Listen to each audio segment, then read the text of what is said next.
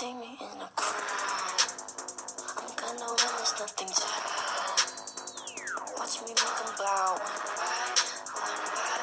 One by one, you should see me in a crowd. You should see me in a crowd. Pourvu que ce ne soit pas celle de la Torah. Shalom à toutes et à tous. Merci d'être de retour sur Daf Yomi pour l'étude du Daf 62 du traité Nedarim.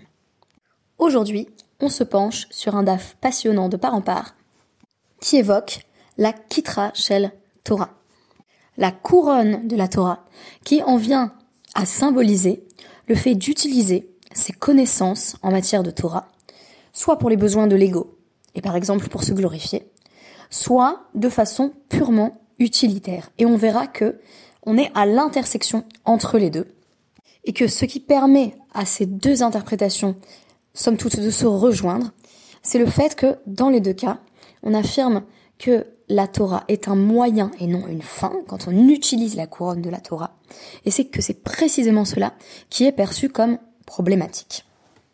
Rappelons le contexte à partir de la dernière ligne de notre daf d'hier. On nous avait dit, donc, c'est quand Haché Yavor HaKaïtz, une personne qui fait un vœu en disant je fais un vœu jusqu'à la fin de l'été. C'est quand la fin de l'été? C'est quand les personnes qui travaillent au champ ont terminé de récolter toutes les figues. Donc je disais que pour la figue d'automne, ça pourrait renvoyer justement au mois d'octobre, alors que notre définition de l'été fait terminer l'été vers le 21 septembre. Donc peut-être un été un peu plus tardif à l'époque de la Guémara. Et on avait précisé, Tana, donc, il est enseigné à ce sujet, Ad Sheyarpilou, Rov, Ha Maktsuot, jusqu'à ce que la plupart des gens aient replié leurs couteaux ou rangé les nattes sur lesquelles on faisait sécher les figues.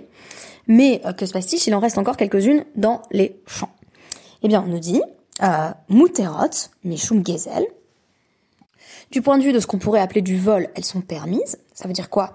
Qu'on peut les prendre sans qu'elles soient considérées comme appartenant toujours à leur propriétaire.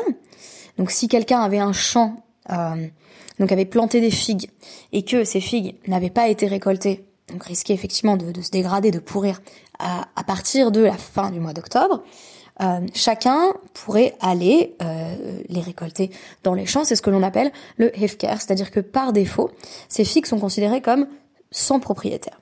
Et donc, Pturod min hama asrot. Donc le propriétaire du champ n'a pas besoin de prélever le maaser sur les figues qui auraient été laissées à l'abandon, puisqu'elles ne sont plus véritablement les siennes. Donc pas besoin de prélever des dîmes. Donc on nous raconte un premier récit. On nous dit que Rabbi Yehuda Hanassi et Rabbi Yossi bar Rabbi Yehuda se sont rendus dans un champ au moment où chez Hukpelu Rov à Maktsuot, donc quand on avait terminé de faire la récolte, quand on avait rangé les couteaux ou les nattes selon quelle interprétation des Rishonim on choisit, et on nous dit Rabbi Havaka Achel, Rabbi donc il est allé récolter des figues dans ce champ et il les a mangées, mais Rabbi Yossi bar Rabbi Yehuda ne les a pas mangées.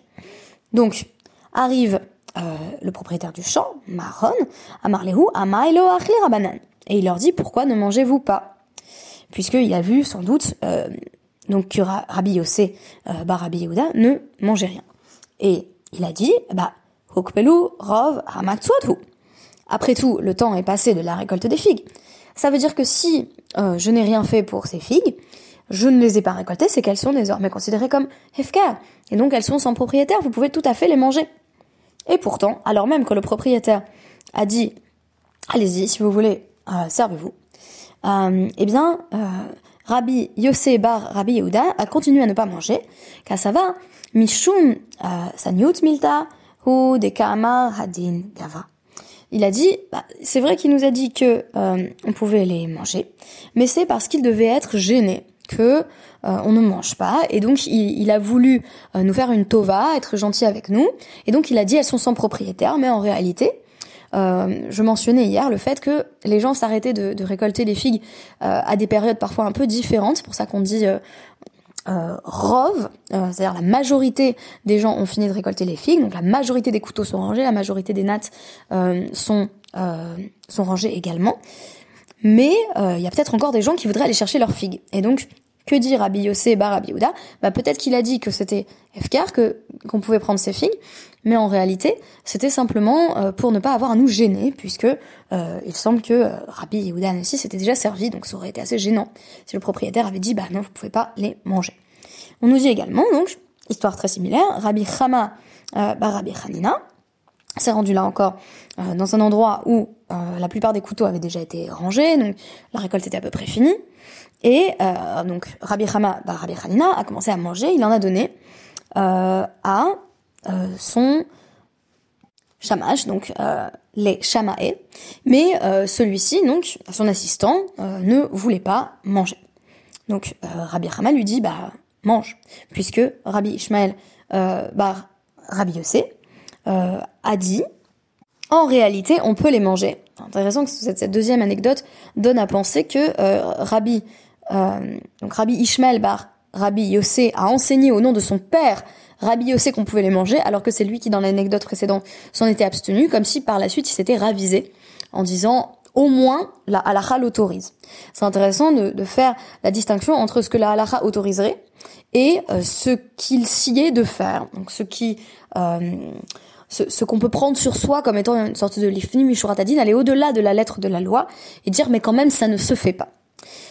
Et donc, on va justement poursuivre dans le même ordre d'idées à partir de la dernière anecdote à ce sujet, qui va être nettement détaillée dans la Guémara et analysée en détail.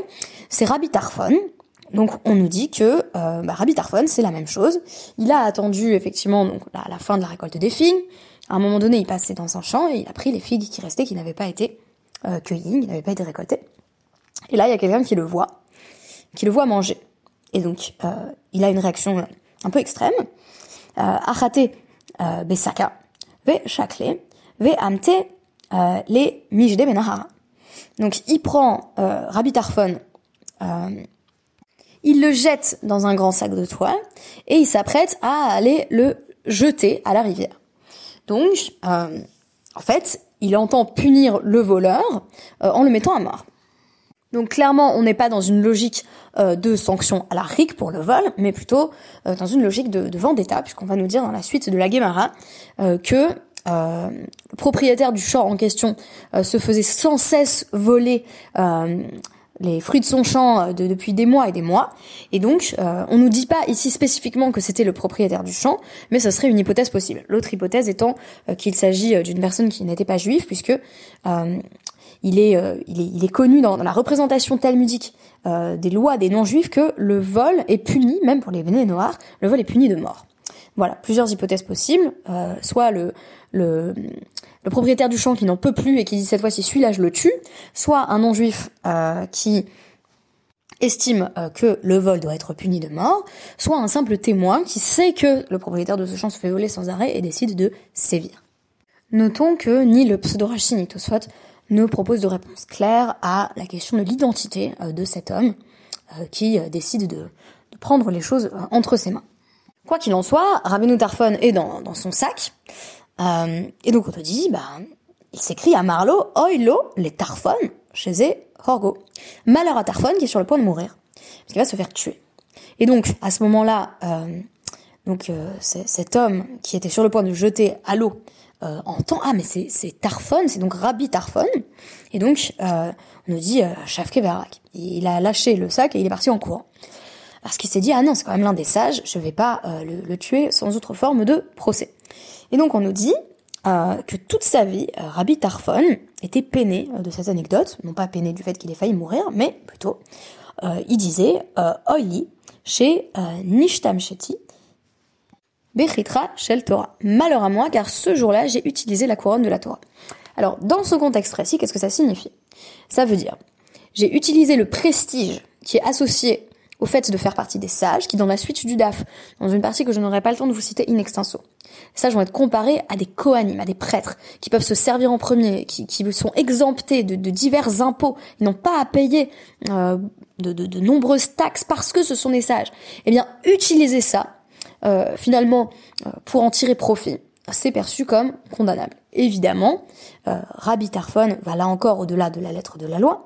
D'une part, on peut noter qu'il n'avait rien fait de mal en prenant ses figues, que celui qui était dans son tort, c'était le meurtrier en puissance. Et par ailleurs, qu'on peut concevoir qu'une personne dévoile son identité, dise « Je suis Rabbi Tarfon », d'ailleurs, au moment où il est sur le point de mourir. On peut d'ailleurs concevoir qu'il aurait été une transgression de ne pas dire qui il était au moment où il s'apprêtait à mourir. Quoi qu'il en soit, on peut s'attendre des sages à ce qu'ils manifestent un tel niveau de piété, de sorte que Rabbi Tarfon dit « Quel dommage, j'ai été obligé de mentionner que j'étais l'un des sages pour, en quelque sorte, faire office de VIP, et j'ai ainsi échappé à la mort. » Donc ça, c'est sur le statut de VIP des sages.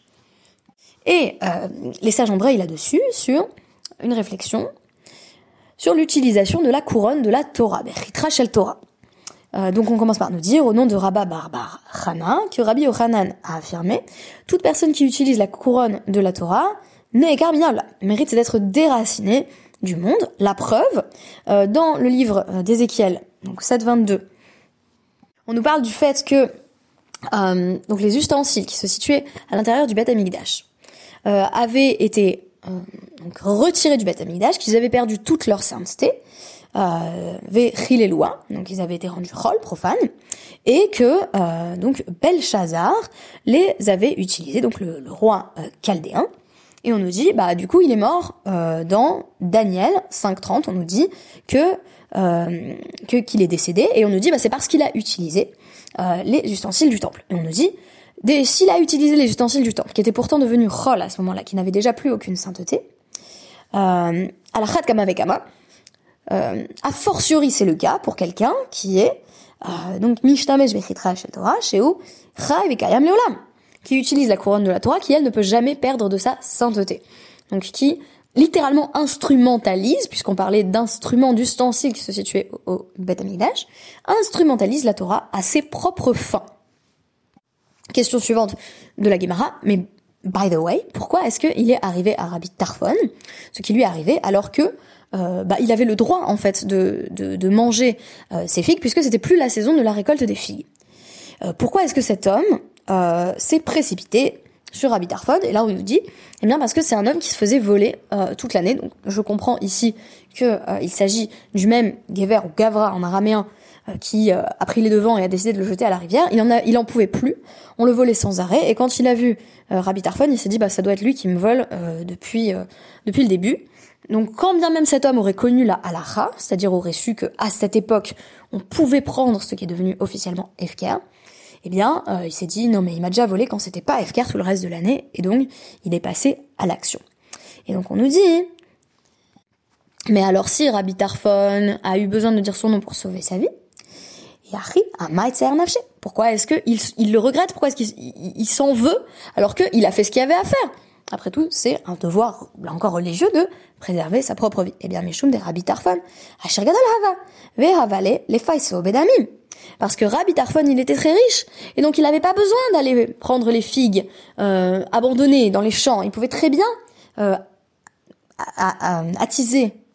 Non, plutôt c'est le contraire, il pouvait très bien, donc Lefaiso Bedamim, donc apaiser sa faim, et non pas attiser sa faim, ce serait l'inverse, avec de l'argent. Il avait qu'à aller au marché et s'acheter des figues. Qu'est-ce qu'il a besoin d'aller, comme un miséreux, prendre des figues dans les champs? Donc là encore, ça nous invite à distinguer deux choses, à savoir ce qu'on a le droit de faire et ce qu'il est bon de faire. C'est très intéressant parce qu'en général, mais même moi, j'ai tendance à dire, qu'est-ce qu'il faut faire? Parce que dans 4 coudées de la halakha, les 613 mitzvot, taryag, tout ça, et on est bon. Et en fait, pas vraiment. C'est-à-dire que là, chez les sages, on voit une suggestion qui va dans le sens de penser, là encore, c'est une expression que j'ai beaucoup employée parce qu'elle nous sert aujourd'hui, lifnim mishurat hadin, aller au-delà de la lettre de la loi. Oui, j'ai le droit de manger ces figues, mais ça pose quand même peut-être un petit peu problème, parce que dans la première anecdote, on nous disait « Et si le propriétaire, il avait quand même encore voulu les garder ?» Dans la deuxième anecdote, on nous dit « L'assistant donc de Rabbi Hama bar Rabbi Hanina, il dit « Moi, je veux pas manger ». Ça a pas l'air de se faire. Et alors la réponse, c'est « Oui, mais la halakha, c'est que tu peux le faire. » Mais à travers le troisième exemple, celui de Rabbi Tarfon, on vient de nous dire « Oui, peut-être la halakha, c'est que tu peux le faire, mais est-ce que tu es obligé de le faire? Si tu as faim, alors vas-y, fais-le, la halakha t'autorise. Mais si tu peux aller au marché et acheter la même chose, si tu es suffisamment fortuné, alors exige de toi-même un peu plus que ce que la halakha t'a demandé. » Et je me suis dit, utiliser la couronne de la Torah, ça peut peut-être vouloir dire autre chose, qui n'est pas directement mentionné dans cette Guémara, mais qu'on pourrait tirer de là. Utiliser la couronne de la Torah, ce serait dire « Je sais très bien que la halakha me demande pas de faire plus que ça, et donc je fais pas plus. » Par exemple, si la halakha exige de moi que je donne 1/10 de mes revenus à la tzedaka, eh ben je donne ça et pas 1 centime de plus. Et donc j'utilise la Torah comme couronne pour en exiger le moins vis-à-vis de moi-même. Et Rabbi Tarfon, j'ai l'impression que c'est ça qui se reproche. Pas seulement d'avoir utilisé son nom, ça c'est évident, et ça va être mis en avant dans toute la suite du DAF. Les sages bénéficient d'une forme de prestige et d'exemptions diverses et variées parce que ce sont des sages et parce qu'ils s'adonnent à l'étude de la Torah à longueur de journée. Mais il pourrait y avoir autre chose derrière. Rabbi Tarfon ne s'est pas montré à la hauteur de la couronne de la Torah. Et la couronne de la Torah, elle exigeait d'aller peut-être un peu plus loin dans son cas que ce que la halakha autorisait. C'est pour ça que par la suite, dans ce même daf, on nous parle de la distinction entre l'étude lishma et le lishma. Sans que ce soit nommé comme ça d'ailleurs, on va pas voir apparaître vraiment le terme lishma ou le lishma, mais plutôt un synonyme de lishma. Lishma c'est pour son nom, pour elle-même, comme quand on dit l'art pour l'art ou voilà, for art's sake. Mais là on nous dit meahava dans le daf. Donc c'est quoi lishma? C'est par amour de l'étude, par amour de la Torah.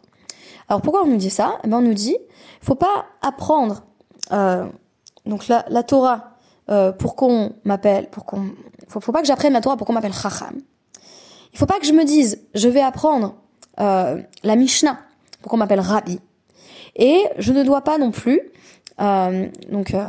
réviser dans une perspective sans doute d'enseignement, d'études de la halakha pour qu'on m'appelle Zaken, chef yeshiva, et que je me dise je vais pouvoir siéger à la tête d'une yeshiva parce que j'ai beaucoup étudié. Ça veut dire quoi? Dans l'effort d'étude, on doit être sans cesse en train de se reposer la question. Est-ce que j'ai les bonnes motivations? C'est une question que j'essaye de me poser à peu près tous les jours. C'est d'autant plus pertinent pour moi que j'aspire justement à être rabbin. Donc, chaque fois, il faut que je me repose la question. Est-ce que je veux être rabbin pour que on dise « Waouh, super, Myriam, elle est rabbin, trop la classe » ou est-ce que je veux être rabbin pour servir l'étude de la Torah? Les psukim qui vont être cités d'ailleurs pour illustrer cette nécessité de l'étude meahava par amour, ce sont les psukim qu'on lit tous les Shabbats, derachea d'achre noam et etzraimhi lamachazikin bav et omchea meusha. Donc véritablement au moment où le Sefer Torah est tenu et présenté et rangé, on met en avant cette nécessité de l'étude lishma, de l'étude par amour. Donc j'espère que ce DAF nous a bien mis en garde contre les dangers d'une relation utilitariste à la Torah. La Torah pour se glorifier, la Torah pour s'en sortir, mais aussi une certaine utilisation de la Torah pour exiger de soi le strict minimum halakhique. Prenons exemple sur Rabbi Tarfon. Posons-nous la question non pas de ce que la loi juive exige de nous minimalement, mais plutôt de ce que la décence exige de nous, et on est déjà dans le domaine du derekhs, c'est-à-dire des bonnes mœurs, de la bonne manière de vivre, c'est-à-dire une manière de vivre éthique dans le cadre de la halakha, mais pas que. Merci beaucoup et à demain.